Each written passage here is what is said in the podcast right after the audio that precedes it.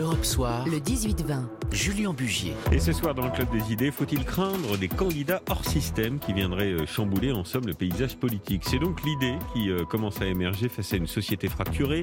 40 ans après la candidature avortée de Coluche à l'élection présidentielle, on s'en souvient, à l'image de Donald Trump aux États-Unis ou encore du comique Zelensky euh, qui a pris les rênes de l'Ukraine. C'est aussi l'une des craintes mises en avant dans le dernier rapport de la CIA.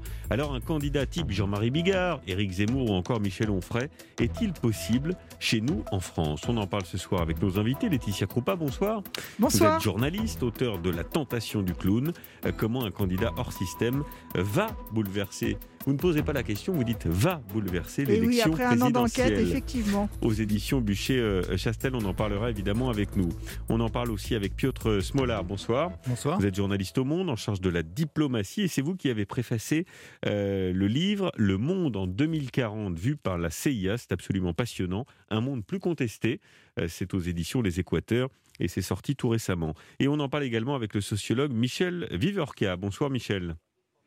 Bonsoir. Merci infiniment d'être euh, avec nous euh, dans le débat du Club des idées. Alors, euh, d'abord, Laetitia Kroupa, c'est possible ça, l'émergence et la victoire d'un candidat hors système à l'Élysée en 2022 Je vous dis oui, donc après un an d'enquête, et euh, ce n'est pas juste le résultat euh, de euh, ma petite réflexion personnelle. Je suis allée voir 50 experts dans leur domaine, hein, sociologues, historiens, politologues, sondeurs, oui, il y, y a- il y a plein plein de choses. Vous journalistes, expliquez d'ailleurs politiques. les ressorts de cette montée aussi du populisme avec des comparatifs en Europe et puis ailleurs dans le Oui. monde. Et vous commencez par une citation de Robert Badinter. Vous dites euh, c'est le début de mon livre, c'est le début de ma réflexion et c'est pour ça que j'ai décidé aussi de m'y intéresser.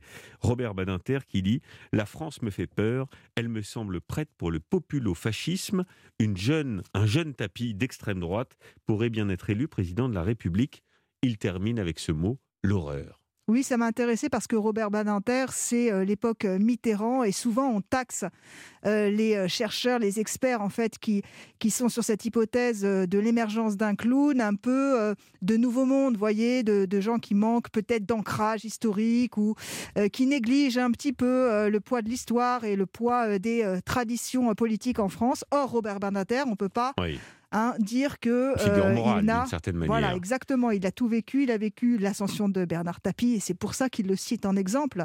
Et évidemment, Bernard Tapie, euh, au même titre que Coluche, tout de suite dans l'inconscient collectif, dans le folklore aussi, dans le paysage euh, audiovisuel, ça dit quelque chose aux gens. Donc oui.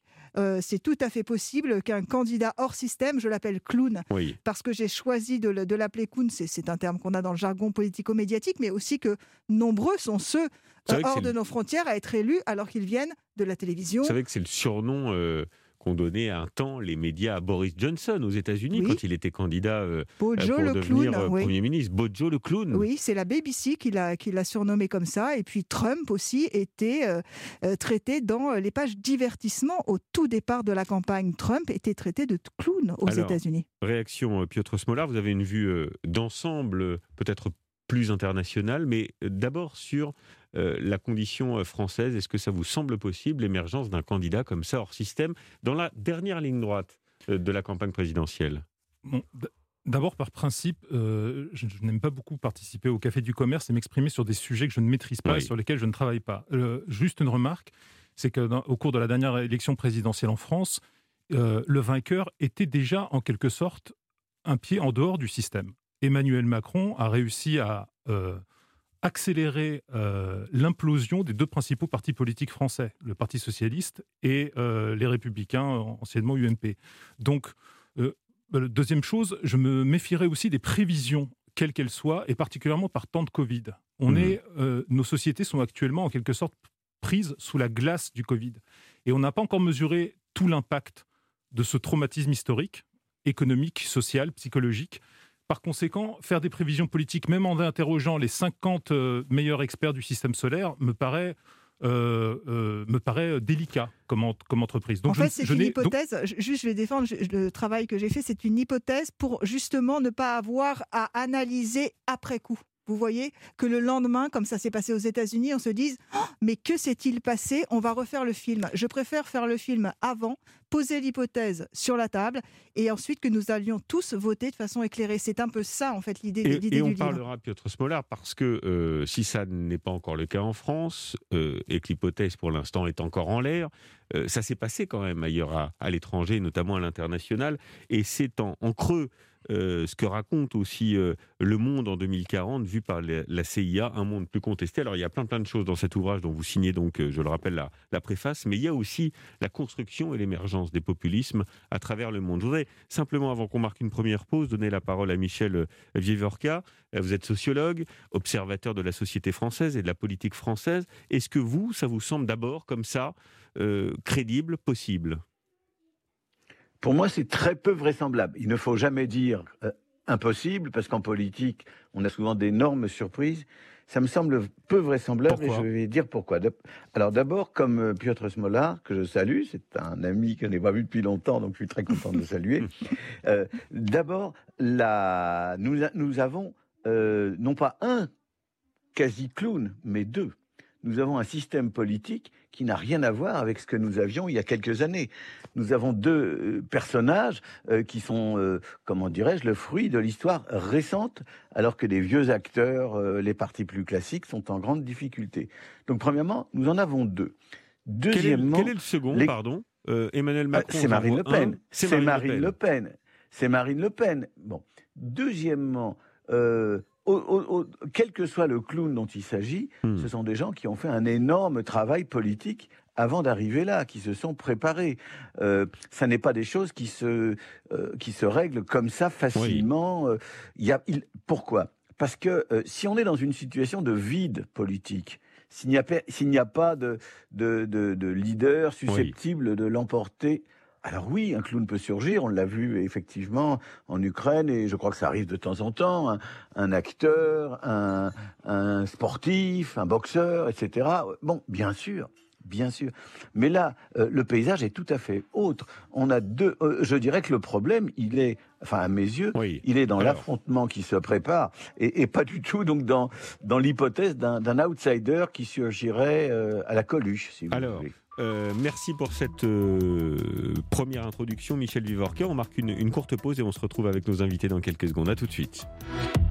19h30 passé de 1 minute, la suite du Club des idées. Faut-il craindre des candidats hors système qui viendraient chambouler le paysage politique? Alors c'est vrai, euh, Piotr Smolar, vous êtes journaliste au Monde, en charge de la diplomatie, et c'est vous qui avez préfacé le, livre Le Monde en 2040 vu par les CIA, un monde plus contesté. C'est vrai tout de même que quand on regarde un peu ce qui se passe du côté de nos voisins euh, européens et puis un peu plus loin, euh, il y a euh, des candidats hors système qui ont déjà été élus. On pense évidemment au plus célèbre d'entre eux, Donald Trump, le 5 janvier dernier.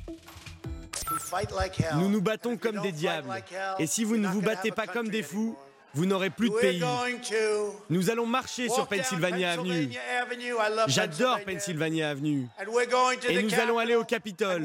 Et nous allons essayer de donner aux républicains le genre de fierté et d'audace dont ils ont besoin pour reprendre notre pays. Alors, on connaît évidemment la, suite de l'histoire avec l'invasion du, Capitole. Et puis, euh, il y a aussi euh, son, euh, son alter ego, d'une certaine manière, en, en, Amérique latine, le président Jair Bolsonaro, en novembre dernier, qui dit parfois des horreurs dans ses discours, le président brésilien. Je regrette les morts, je les regrette. Nous allons tous mourir un jour. Ça ne sert à rien de fuir cela, de fuir la réalité. Il faut arrêter d'être un pays de PD. Voilà, quelle horreur d'entendre des choses comme ça de la part d'un chef euh, d'État d'un grand pays. Il y a aussi le président ukrainien. Alors lui, pour le coup, c'est un clown, un vrai clown. Il est humoriste, il était comédien. Il a été élu euh, président, euh, Volodymyr Zelensky. Donald Trump était ancienne vedette de télé-réalité, je le rappelle. Pepe Grillo, humoriste italien, qui a lancé en 2009 le mouvement 5 étoiles. Et puis, en 2014, au Guatemala, c'est un comédien populaire, Jimmy Morales, qui est sacré président de la République. Vous racontez d'ailleurs dans votre livre, euh, Laetitia Krupa, euh, l'histoire de ce député brésilien qui en 2010, il s'appelle euh, Thierry Kika, il scandait deux slogans en permanence pour être élu. Il disait aux Brésiliens, vous savez pas ce que fabrique un député? Ben moi non plus. Alors élisez-moi à Brasilia et je vous raconte tout ça. Ah oui, c'était dix un... ans avant Bolsonaro. Dix hein. ans avant Bolsonaro. Alors je, je, je, il se présentait comme un clown analphabète. Il a été élu. Il a été élu député euh, à l'Assemblée, l'équivalent de l'Assemblée nationale à Brasilia, euh, au Brésil. Il y a quand même partout dans le monde une montée de ces clowns et de ces populistes, euh, Piotr Smolar. Oui, il faut faire attention effectivement aux mots qu'on emploie, à la définition de ces termes-là, parce que un, parce qu'un clown est un populiste, mais un populiste n'est pas forcément un clown. si vous prenez par exemple Benjamin Netanyahou en Israël, Benjamin Netanyahou, parce que j'ai vécu en Israël, j'étais correspondant du Monde pendant cinq ans, Netanyahou incarne totalement l'aristocratie politique euh, israélienne depuis des dizaines d'années. Et pourtant, au fil des années, notamment ces, derniers, ces dernières années, il s'est transformé aussi en orateur populiste, euh, jouant sur les instincts les plus vils euh, que peuvent ressentir les citoyens israéliens. Donc, donc attention à, attention à la définition des termes. Qu'est-ce qu'un populiste d'ailleurs, Piotr Smolar? Moi, je, je, dirais il y, a, beaucoup de, il y a beaucoup de d'éminents, euh, d'éminents sociologues et d'éminents experts qui ont travaillé sur la question. Moi, je retiendrai deux critères essentiels. Le premier, c'est un discours anti-élitiste, que par définition, la parole des élites, qu'elles soient économiques, politiques ou même scientifiques, regardez Donald Trump comme il a mis en cause systématiquement euh, les scientifiques euh, dans la crise du Covid. Oui. Euh, voilà, développement d'un discours anti-élitiste. Et l'autre, c'est anti-contre-pouvoir. Et les contre-pouvoirs, que ce soit des contre-pouvoirs institutionnels, politiques, ou alors les médias. Discours anti, euh, anti-média anti euh, mainstream, mmh, si vous voulez. Mmh. Donc, ça, ce sont vraiment les deux caractéristiques générales. Souvent, on retient d'autres caractéristiques, par exemple l'autoritarisme, ou alors euh, la place accordée euh, aux questions identitaires, qui sont aussi très fortes. Si vous prenez, si vous prenez par exemple le cas de, Kaczynski euh, à la tête du, parti PiS en Pologne, ou Viktor Orban en Hongrie. Voilà. Donc c'est un, c'est un mouvement qui est vraiment polyforme, le mouvement populiste, qui a beaucoup d'incarnations et de profils différents. Mais on voit que dans l'évolution de cette accession au pouvoir de certains mouvements et leaders populistes, il y a, pardon de leur dire, mais l'émergence de clowns désormais, de vrais clowns au sens euh, des candidats hors système qui n'ont pas d'appareil politique derrière eux, qui n'ont pas l'expérience de la politique, qui se présentent, qui jouent le coup de poker et qui sont élus. Oui, mais alors par exemple, bon, moi j'ai un, moi j'ai un problème, euh, j'ai un problème, comment dire, euh, comme spontané, comme ça, un peu éruptif avec le mot clown parce que il a plati, parce qu'il aplati un peu les réalités. Si vous prenez Trump, des candidats si vous prenez Trump, vous aviez, vous aviez raison, Madame. Au début, il était considéré, il n'était pas considéré sérieusement, euh, pas comme une figure politique, mais Trump était assis sur de, quand même, quand même sur des réseaux d'influence et sur énormément d'argent. Et il a été investi par euh, le Parti républicain qui incarne la légitimité euh, de, la, droite, euh, de la droite américaine. Donc on ne peut pas dire qu'il était complètement... Pepe Rio, de ce point de vue-là, est un, un, vrai candidat sorti de nulle part. Exactement, comme Zelensky d'ailleurs en Ukraine, qui a fondé un parti ex nihilo. Euh, là, effectivement, ce sont, des ce sont des figures nouvelles, on peut le dire. Mais ce qui me paraît très intéressant dans le, dans le, dans le livre que j'ai préfacé, ce, ce rapport de la communauté du renseignement américain, c'est qu'ils annoncent le pire pour les années qui viennent, pour le futur de ce point de vue-là. Pourquoi? Parce qu'ils insistent sur l'érosion probable de la notion de confiance dans nos démocraties. La confiance en quoi? La confiance en nous, en ce que nous sommes, la confiance dans nos responsables politiques, dans les élites, et la confiance aussi dans les médias et que, par, et que ça, c'est vraiment un, avec, le, avec le, la multiplication des objets connectés, notamment, le fait qu'on va être de plus en plus bombardé, relié entre nous. Mais en même temps, dans la défiance systématique, on va rechercher, c'est ce que explique le livre très bien. On va, on recherche, on va rechercher le compagnonnage de gens qui pensent comme nous. Hmm. C'est déjà le cas aujourd'hui sur Facebook, sur Twitter, et ça risque d'être encore plus le cas à l'avenir, c'est-à-dire que la société va se diviser en silos, et ce qui va être très compliqué, c'est de trouver de la colle commune pour faire la citoyenneté de demain. Oui, c'est un élément euh, fort intéressant, très très intéressant, qui revient euh, dans votre livre, Laetitia Krupa, auteur de donc euh, cet ouvrage qui s'appelle La tentation du, clown, et ça nous ramène évidemment chez nous en France, l'éloignement des politiques avec les Français. Alors vous citez l'enquête sur la décennie 2009-2019 du CEVIPOF qui montre que 79% des Français expriment des sentiments négatifs envers les politiques, 39% de la méfiance, 28% du dégoût. En 10 ans, 85% des personnes interrogées ont considéré que les responsables politiques eh bien, ne se préoccupent pas d'elles. Euh, c'est inquiétant et c'est ça aussi qui fait le, terreau et le lit du populisme. Bien sûr, et plus d'un Français euh, sur deux considère que la politique euh, ne doit pas revenir à des professionnels. Donc, tout est ouvert. Et donc, la question que je pose dans cette enquête, c'est à partir du moment où cette défiance envers les élites est manifestement magistrale, oui. qui veut-on pour nous représenter? Il y a une crise de la démocratie représentative. On ne fait plus confiance dans nos élites et donc on ne les juge plus légitimes pour nous représenter. Alors si ce n'est pas un politique, hmm. c'est qui? Et je pose cette question. Vous avez cité beaucoup d'exemples à l'étranger. Il y a aussi le président tunisien qui est un prof de droit euh, constitutionnel, mais totalement inconnu du grand public, qui part avec sa petite voiture, un staff de 10 personnes qui sont pas du tout des professionnels et qui réussit à remporter la mise. Et face à lui, il y avait un autre homme hors système qui était un businessman qui a passé la moitié de la campagne en prison.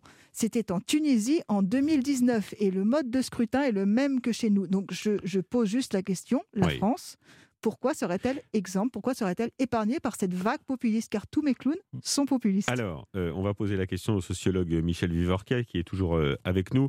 Michel Vivorca, euh, est-ce que cette défiance des Français vis-à-vis des politiques, c'est quand même un terreau fertile, propice à l'élection d'un populiste chez nous en France? Alors moi, je, je, voudrais regarder les choses un petit peu autrement. Je, vous avez demandé tout à l'heure à, Piotr Smolar une définition du populisme. Qu'est-ce que le populisme? Je crois qu'il faut partir de là.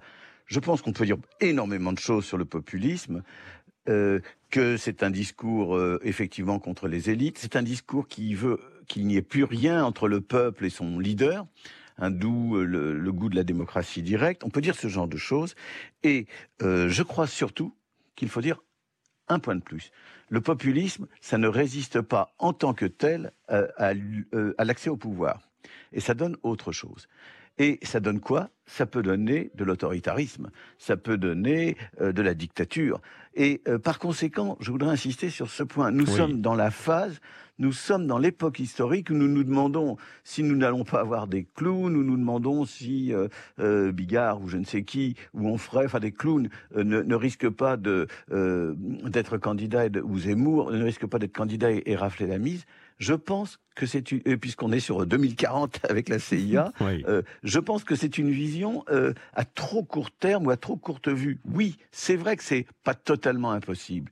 La réalité, c'est l'autoritarisme qui menace, c'est la crise de la démocratie euh, remplacée par un pouvoir fort.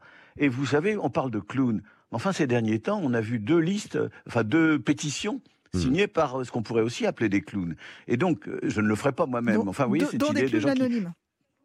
dont des clowns anonymes. Et par conséquent, et par conséquent, moi je voudrais insister sur une chose.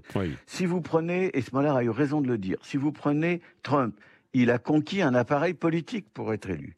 Si vous prenez Bolsonaro, il, s'est installé dans un, un, contexte de décomposition totale de la vie parlementaire au Brésil, dans un contexte de poussée fascisante. Enfin, il a été quand même porté par quelque chose et et, ça donne de la dictature.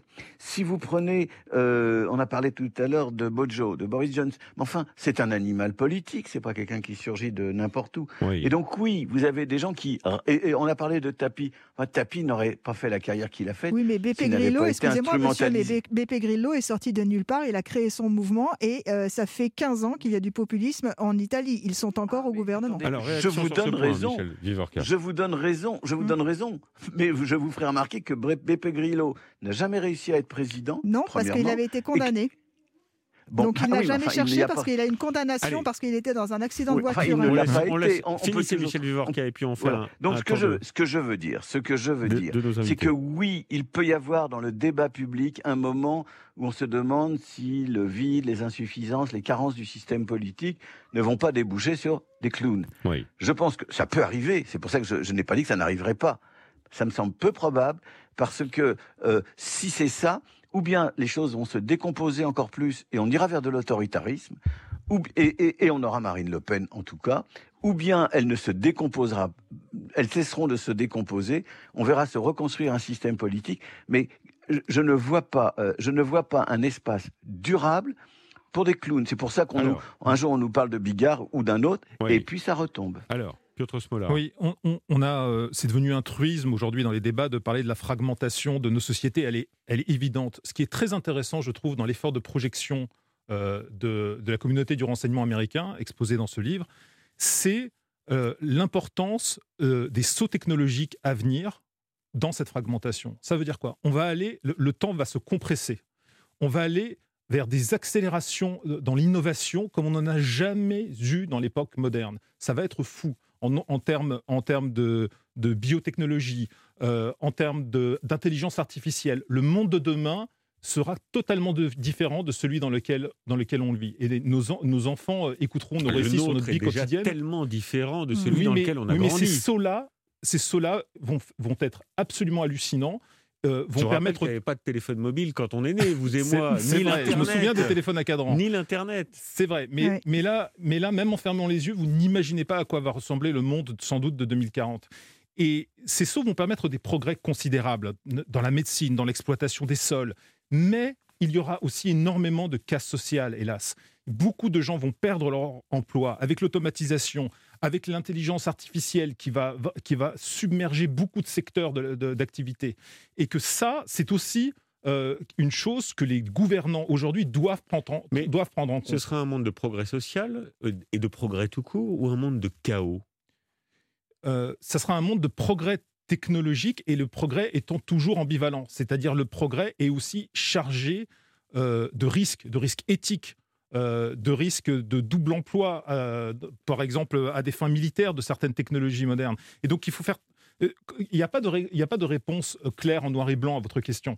Mais par contre, ce qui est sûr, c'est que pour ne pas répéter certaines erreurs, les gouvernants devront prendre ces révolutions cette révolution industrielle à venir en compte pour éviter que trop de gens finissent par se retrouver en rupture totale mmh, avec, mmh. Euh, avec, euh, avec les élites, avec ceux qui gouvernent. Il faut éviter qu'on ait un et tout ça, petit groupe de vainqueurs et, et un très grand nombre ouais. de perdants. Et ça, ça peut être le terreau aussi de la montée des, des populismes ou d'une nouvelle forme d'autoritarisme. Alors Laetitia Kroupa, euh, pour revenir à votre livre, parce qu'il y a un point de convergence dans tout ça, c'est la médiatisation de masse. Vous dites, pour qu'il y ait l'émergence d'un candidat hors système, euh, il faut qu'il y ait médiatisation de masse. Et alors vous faites un travail euh, assez intéressant. Euh, vous expliquez que le, biais de la société du selfie infuse aujourd'hui les médias traditionnels. C'est ce que démontre par exemple, dites-vous, hein, les meetings des stars populistes comme Griot ou comme Trump. Et vous dites quelque chose de, terrible. C'est Luc Rouban qui le dit dans votre ouvrage, vous le citez. Le nivellement des invités sur le plateau télé et radio. Et, et c'est vrai que vous parlez aussi de nous, les médias d'une certaine manière, les médias de masse, euh, créent un mélange des genres préjudiciable au journalisme et à l'expertise. Les médias, j'en termine avec cette citation, ont joué un rôle dans le discrédit de la parole institutionnelle. Oui, bien sûr. En fait, j'essaye de, de, décrypter tout ce qui fait qu'on arrive à cette ère que l'on vit aujourd'hui où tout se vaut. Pourquoi tout se vaut aujourd'hui? Pourquoi on met le ministre de la Santé face à une anonyme complotiste à une heure de grande écoute sur une chaîne d'infos en continu. Et pourquoi personne n'y voit aucun problème? Enfin, euh, vraiment, on est dans les médias depuis longtemps. Il y a dix ans, c'était impossible une telle mmh, programmation. Mmh. Aujourd'hui, on peut appeler, c'est ce que j'explique dans l'enquête, on peut appeler France Inter, pour ne pas la citer, et dire bonjour, je suis complotiste, je voudrais poser une question à Monsieur Salomon. Allez-y, sans que personne ne relève le problème Pour de tout à fait franc, parce que j'ai lu ce moment de votre livre, je pense qu'au standard, la personne n'a pas dit qu'elle était complotiste. Elle le dit ensuite oui, à l'antenne. Oui, une fois qu'on l'a à l'antenne, enfin, quand même, il faut quand même faire la différence. Aujourd'hui, on ne fait plus de différence. On oui. a François Hollande qui répond à Leonarda, Leonarda qui lui répond euh, via une chaîne d'infos. Donc ça, on est habitué à ce monde-là. Et c'est vrai qu'en fait, on a tout un système d'information qui, qui va plus vite que les institutions. Et, ça, ça et c'est inédit. À casser euh, l'échelle d'une forme de hiérarchie et donc une forme de, de, de, de Évidemment, de, il y a plus de aucune... rapport à l'institution oui, il n'y a plus aucune hiérarchie. Et puis, c'est aussi le rapport aux élites qui est mmh. bouleversé. Et donc, dans cette euh, course un peu à l'ego, on peut se dire pourquoi pas moi? Mmh. C'est ça aussi que pose la question. Et, juste et vous sur... citez d'ailleurs à propos oui. ce qu'avait théorisé l'italien Antonio Gramsci, euh, qui était communiste, euh, marxiste, euh, l'hégémonie culturelle, morale et intellectuelle comme moyen pour une classe d'accéder au pouvoir au-delà de la simple bataille économique. Bah oui, évidemment, et c'est ce qu'avait compris Steve Bannon avec Donald Trump, c'est ce qu'ont compris beaucoup de populistes, parce que le populisme, on l'a pas cité, moi il me semble que c'est assez marrant d'ailleurs ce que je vous écoutais, moi il y a une définition du populisme qui est, qui est pour moi la colonne vertébrale, c'est qu'on fait du marketing politique, c'est-à-dire que l'offre politique répond à la demande. L'offre politique est calquée sur la demande. C'est ce qu'a fait Grillo avec un site internet où en gros il prenait les, les, 10, les 10 commentaires qui faisaient le plus de likes, il en faisait une synthèse et puis ensuite il reprenait ces mots dans sa propre écriture en le signant, voyez. Donc en fait il prenait les idées des internautes. Voilà. Et c'est ce problème, c'est que ce marketing politique est en train de faire tache d'huile et de toucher aussi les politiques. C'est l'hypothèse. Voilà. Euh, la guerre de l'information euh, et le fait qu'aujourd'hui, c'est vrai, via les outils numériques, les réseaux sociaux, on est en train de déstructurer le, message politique et la cohérence euh, d'une certaine pensée intelligente, j'allais dire. Oui, pas guerre de j'emploierai pas l'expression guerre de l'information parce que je réserve le mot guerre pour les vrais conflits. Mais par contre, ce qui est sûr, c'est qu'à l'avenir, c'est déjà le cas aujourd'hui, mais à l'avenir, la question de la responsabilité des plateformes sera fondamentale. Responsabilité financière, responsabilité pénale, en tout cas responsabilité pour le contenu. C'est-à-dire qu'ils ne pourront plus, euh, en tout cas je l'espère, ils ne pourront plus prétendre euh, que ce sont de simples euh, carrefours où circulent les, les avis de toutes sortes sans mmh. aucune, sans aucune mmh. hiérarchie.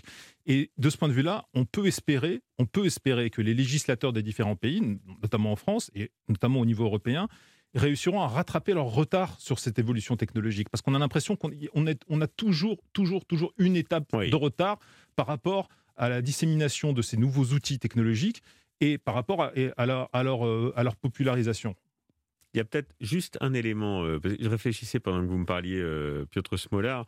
Je réagissais pour terminer, il nous reste quelques mm. secondes, à Laetitia Kroupas que vous développez dans votre livre sur l'émergence d'un clown. Il y a quand même un contre-exemple euh, par rapport à cela, c'est le mouvement des Gilets jaunes, où on a eu tout d'un coup un mouvement euh, déstructuré, un mouvement populaire, d'une colère très forte, avec euh, des accents parfois populistes, mais aucune figure n'en a émergé. Non, ils n'ont pas voulu avoir, de leader. Ça, c'est vraiment une des caractéristiques euh, du mouvement Gilets jaunes. Mais qui vous dit, euh, Julien, que la France Gilets jaunes, pour vraiment grossir le trait, n'a pas envie de voter pour un candidat apolitique? Personne n'est capable, pour le moment, d'identifier, de définir, de quantifier cette France-là. Voilà, comme on a été au lendemain de l'élection de Trump, ébahi devant une Amérique qu'on n'avait pas vue et qui était passée sous les radars traditionnels. Moi, je vous dis juste que le clown peut peser dans la campagne euh, à cause de ses méthodes, à cause de son style, et peut, euh, même s'il ne remporte pas à la fin euh, voilà, le trône et l'Élysée, mais il peut peser de façon définitive. S'il fait entre 15 et 20%, je vous assure qu'il peut être faiseur de roi. Alors, comme Piotr Smolar m'a dit, je refuse de faire des prévisions à plus d'un mois. On se donne rendez-vous euh, un mois avant la présidentielle, puis vous me direz euh, avec vos pronostics. Avec, plaisir. Merci infiniment. Je rappelle euh, votre livre, Laetitia Kroupa, La tentation du clown. C'est aux éditions Bûcher-Chastel. Et puis Le Monde en 2040, vu par la CIA, un monde plus contesté, avec votre préface, Piotr Smolar, aux éditions Équateur Documents. Merci également Michel Vivorca de nous avoir accompagnés. Europe 1, Julien Bugier.